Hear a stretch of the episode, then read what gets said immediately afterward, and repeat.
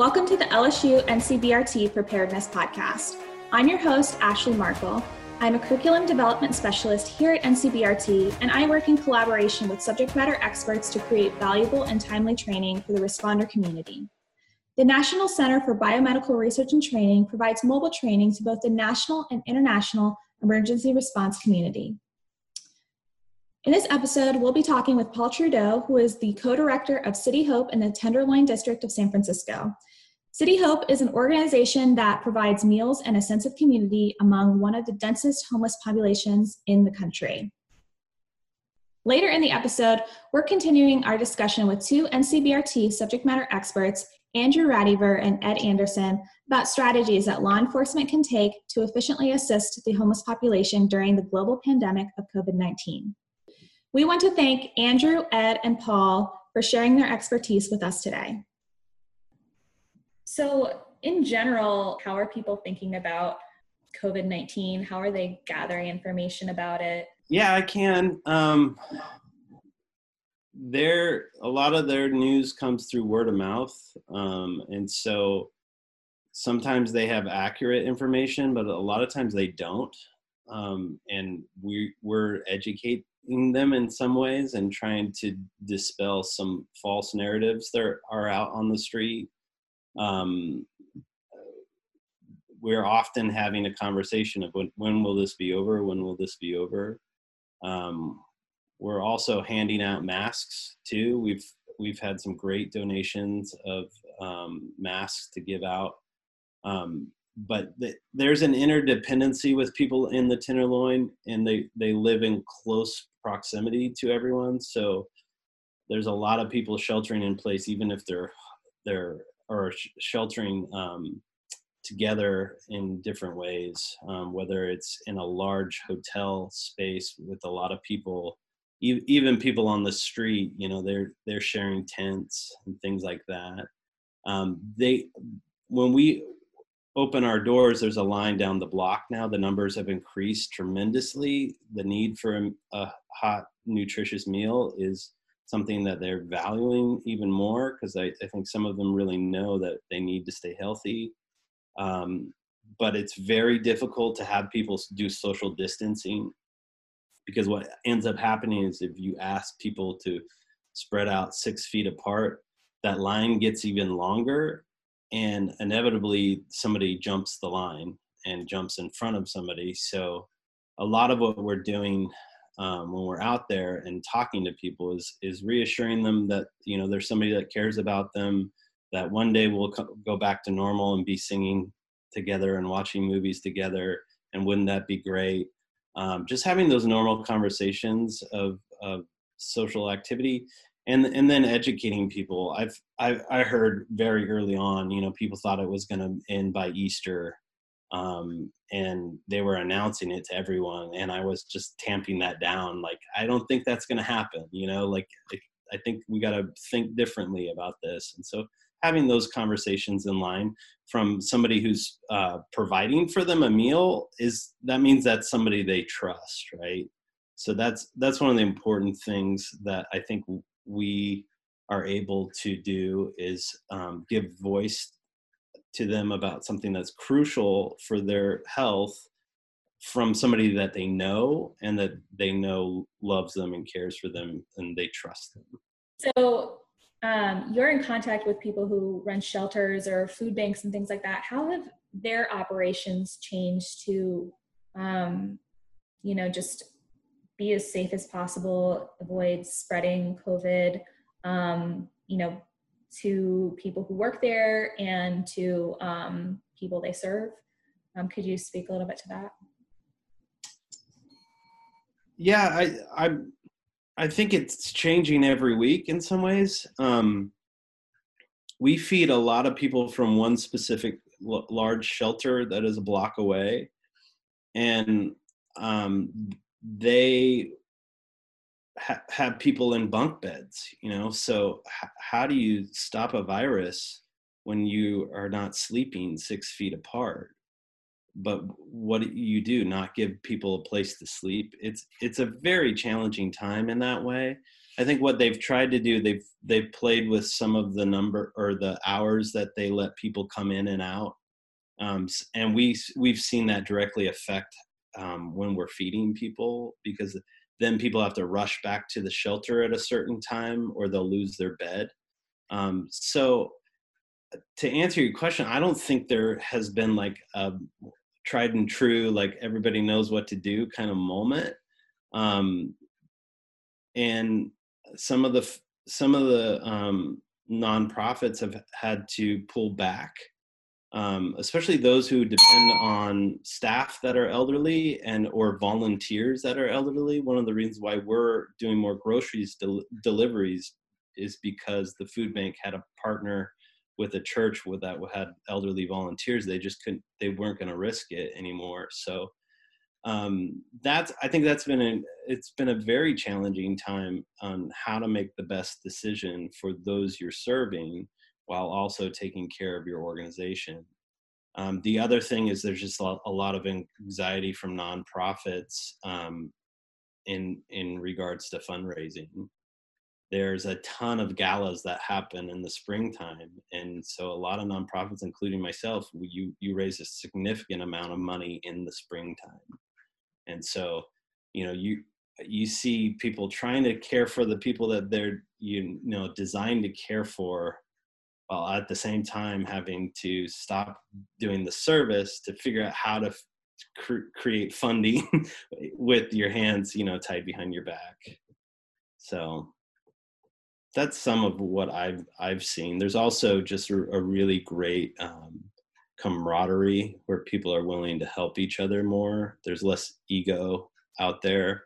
Um, if, if one organization can't do something, they're calling up another organization and vice versa. I didn't really talk too much about the city. Like right now, the issue, one of the issues here is like, well, two issues. Like encampments was a homelessness was a crisis before this, so now we're dealing with a crisis on top of a crisis. Right. So there's a lot of political, there was a lot of political pressure to get the homeless off the street in some some fashion.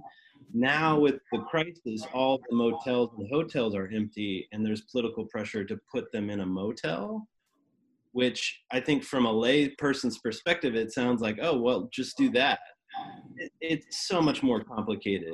Um, you could you could give 80 rooms to somebody in the motel next to City Hope, and we could even feed them, which is great. But who's going to be the security guard?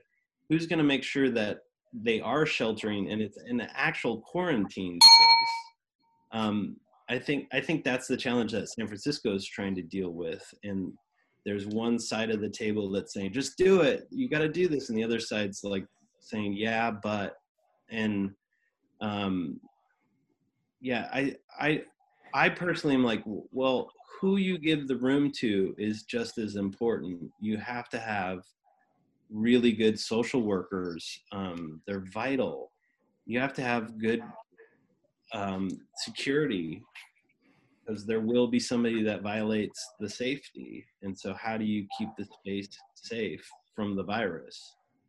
Um, it's just everything is got you know three dimensions to it. It's complicated.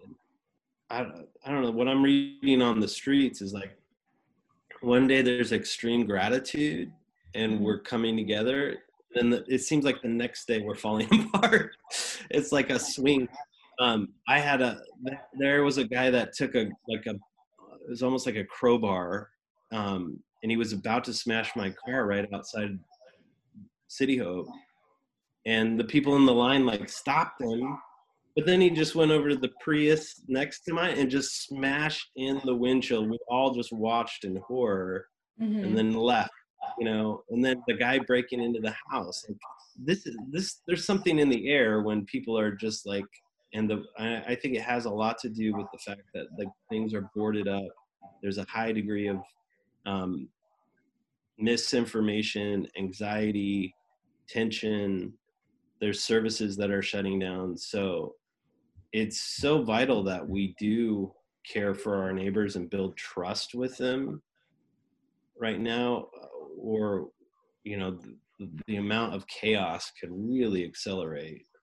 The, I've seen really masterful uh, de-escalation happen, mm-hmm. and that, that's a that's a real art form to know how to talk to someone to you know you're separating people often without them even knowing that they're they're walking with you some other direction mm-hmm. uh, because a lot of it yeah it's de-escalating some kind of of really hot moment between two people that are are um, might be going to blows or you know mm-hmm. are yelling at each other i've seen you know really talented law enforcement officers come through and they know the people by name you know i think mm-hmm. that's what's so important when when an officer r- rolls out of the car and just says hey bobby let's talk you know.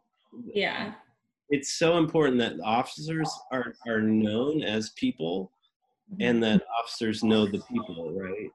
Yeah. Uh, when that happens you know you're when you hear them say somebody's name you just know you it's going to be okay. Um, yeah. that they're they're very versed in the neighborhood Thank you to Paul for joining us on the podcast today to talk about his important work with the homeless population.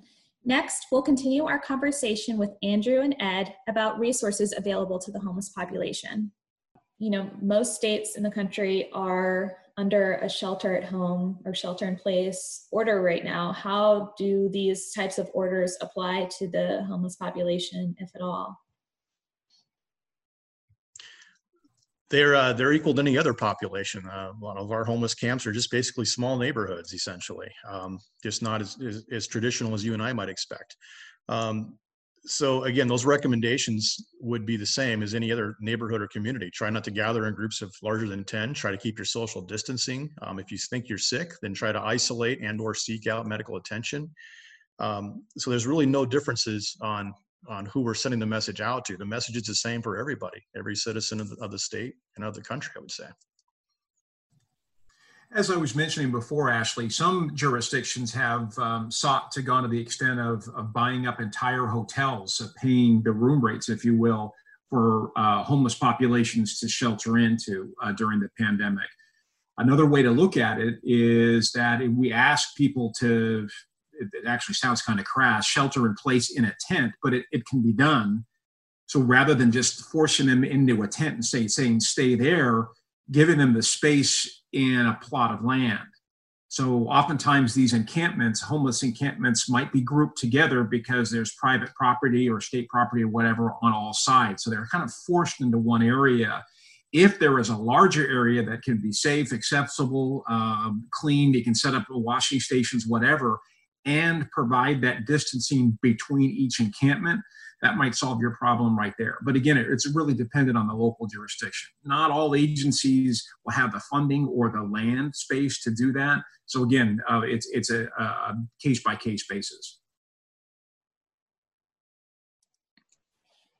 Absolutely. I've um, in my research before this uh, episode, I um, was reading about this uh, this topic and what different solutions are being presented. And um, one solution that was floated in one community was a safe parking zone. So areas where people can park if they if they live in vehicles, uh, for example, they can legally park their cars overnight and to sleep and things like that. So um, I think that getting creative about that is definitely the way to go um, with meeting people where they are and you know not creating new problems um, by encouraging people to split up or something like that um, or split up you know encampments and things like that. So um, that's great. So shelters are often a huge resource for the homeless population um, and with social distance being such a huge part of preventing the spread of the, the virus these shelters um, might they be um, a place where I'm trying to figure out how to phrase this question. Um, if a member of the homeless community staying in these shelters becomes ill, Um, is there a place for them to go to quarantine to avoid spreading um, the virus, you know, throughout the shelter? Uh, that's a great question, Ashley. Actually, um, I, I think of a, a, particular circumstance here, and I'm actually pleased to, to tell you about this. Uh, in in my area, we actually the Army came in and set up uh, a 2,000 bed facility, emergent facility. Uh, pretty incredible uh, what they did, and they had zero patients. So that the whole idea was that was going to be the overflow for the hospitals or for the folks that had no place to go to seek medical care and or remain in isolation. But thankfully, it was uh, it, it, came about the same time as the social distancing protocols were put into place, and we just haven't seen the numbers. Um, I, am happy to say that so far, knocking on wood, um, those models have not been as as accurate for fatalities and for infections because people acted early, and they acted with common sense and reasonableness, and, and started self isolation. So they do exist. There are places out there. Um, but they just haven't been filled, thankfully, because people, I believe, are, are using common sense and they're following the protocols. There have been other cases where it's gone just as you uh, described, Ashley, where a shelter has been opened and uh, populations that were residing there uh, became uh, symptomatic. And then they tracked other people who were sheltering there and they also became symptomatic. I believe one case uh, in um, Central California had up to 45 cases within a shelter. So it's definitely a balancing act. And uh, if, if we are doing that, uh, healthcare um, needs to be part of the sheltering process there. Probably not so much for our first responder aspect, but uh, if that is taking place, PPEs are being used, medical checks are being done, temperature checks, as we discussed earlier, uh, taking place daily, if not uh, more than that, to make sure that we're using our best practices to keep uh, occupants of the shelter as healthy as possible. Sorry about that. Um, so we touched a little bit on um, how jurisdictions can provide resources to the homeless population where they're at. So, um, you know, things like, uh, as Andrew mentioned, the, um, the cell phone charging stations, places where people can get news. So, what other sorts of things can jurisdictions do to uh, supply the homeless population with these resources um, you know that don't require them to maybe enter uh, a shelter if they don't want to or if shelters are um, are you know packed and not able to take in any more people. What sorts of things can um, jurisdictions supply within the encampments and um, the larger groups of um, members of this population. So social services or community-based organizations that uh, had already been providing meals or healthcare, uh, these types of things can still do that in a safe manner and still be in compliance with the health directives. Rather than doing it face-to-face though, they just increase the distance. And I'll use the example of meal service rather than having an individual come inside a, a structure and receive uh, a cafeteria style meals where food's put on a tray and they move down the line. Perhaps that food is uh, put all into one box, like a, like a box lunch, and then given to the individual and they pick it up and then they move on and eat it at a different location. The loss, of course, is the communal dining, but what we see is there is an increase in social distancing and um, a greater uh, aerial response rather than being packed together. There's there's greater air distance in individuals, and you meet uh, safe safety standards that way.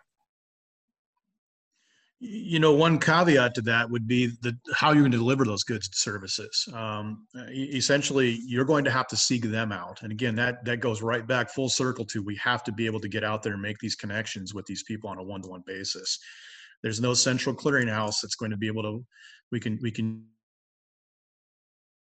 use to get these goods and services out there, we, we have to make sure that we're checking on folks. And I think we would agree that everybody is vulnerable to the COVID 19 virus, but some populations might be more vulnerable because their lack of information, um, perhaps lack of even a, a, stable you know, shelter over their head at night.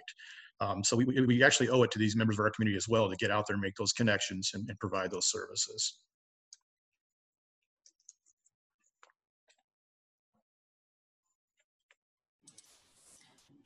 All right, so I'm going to move into my wrapping up questions here. Um, so, on past episodes, we've emphasized the importance of having a plan in place for um, various response concerns. So, what are some things that jurisdictions should consider when making a response plan concerning um, COVID 19 among the homeless population in their area, just to sort of tie it all together? Well, I'd say the first thing uh, would be don't wing it. if you don't have the answers, uh, make sure you reach out to your, your regional stakeholders, your partners, even outside the region. Look, look, look, at somebody else's circumstances and what their protocols and procedures are before you just go ahead and put your, your ink on paper and uh, make those policies yourself um, and try to involve everybody. Before you decide to set those protocols try to involve every stakeholder possible. Um, to, and i mean really think outside the box and see what's available to us. Should we bring somebody in from public transportation on this? Should we be talking to somebody perhaps you know in the, the fire department's hazmat branch on this? Um, bring everybody into the into the, the planning process and you'll definitely have a better product at the end of the day. Um, Rad, do you want to add to that? Yeah, certainly, and I agree with you. And that that task force concept that he's talking about, bringing in an individual from various agencies to work together on a common problem, is is really a best practice. That's good. And again, I'd like to emphasize that if we don't have a plan in place now or start making a plan now, we will end up dealing with problems later on and, and probably not on our terms. We'll probably be more reactive rather than proactive. But the other thing I like to add into what Ed was saying here with that, that task force concept is that we should track what is going on. And I don't necessarily mean in terms of surveillance and, and crime suppression like that. We should determine if we're being effective or not. Are we actually seeing problems in homeless campments or not? Are we seeing illness or not? Are we including um, pre hospital care reports for our ambulance response? What kind of illness are they seeing? Or are they not seeing it? So we can be responsive to trends that are developing, either we scale up or scale back. And actually, what that does is not only we're meeting the needs of the community, but we're also we can use that data to keep our first responders safe. Absolutely. So, um, before I move into our last question, um, I just want to open up if there's anything that I didn't ask or didn't touch on in this um, interview that's sort of on your mind or in your notes or something like that that you wanted to also share. Um, we definitely want to want to hear that. So, um, is there anything anything else that's on your mind before we get into this last one? Hmm. I'm gonna and offer a, an acronym, of course, in this era of pandemic and NIMS and ICS and all the whole bit, um, I'd, I'd, like to ask our listening audience to, to stop, S-T-O-P, or to stop, think, observe, and plan. As I've been kind of saying along here all the way along, if, if we don't have a plan up front, we're going to end up dealing with the consequences perhaps later on. So before you dismount your engine, your ambulance, get out of your patrol car, stop for a second, think about what is going on, what's happening in front of you. Observe the people you're about to contact or provide medical care to. What are you seeing there? Are you seeing signs of illness, hostility, crisis, whatever it may be? But plan to deal with that. STOP, stop, think, observe, plan, rather than rushing in and getting perhaps caught off guard and then in, in 14 days, hopefully not, but exposing yourselves to um, an unnecessary risk.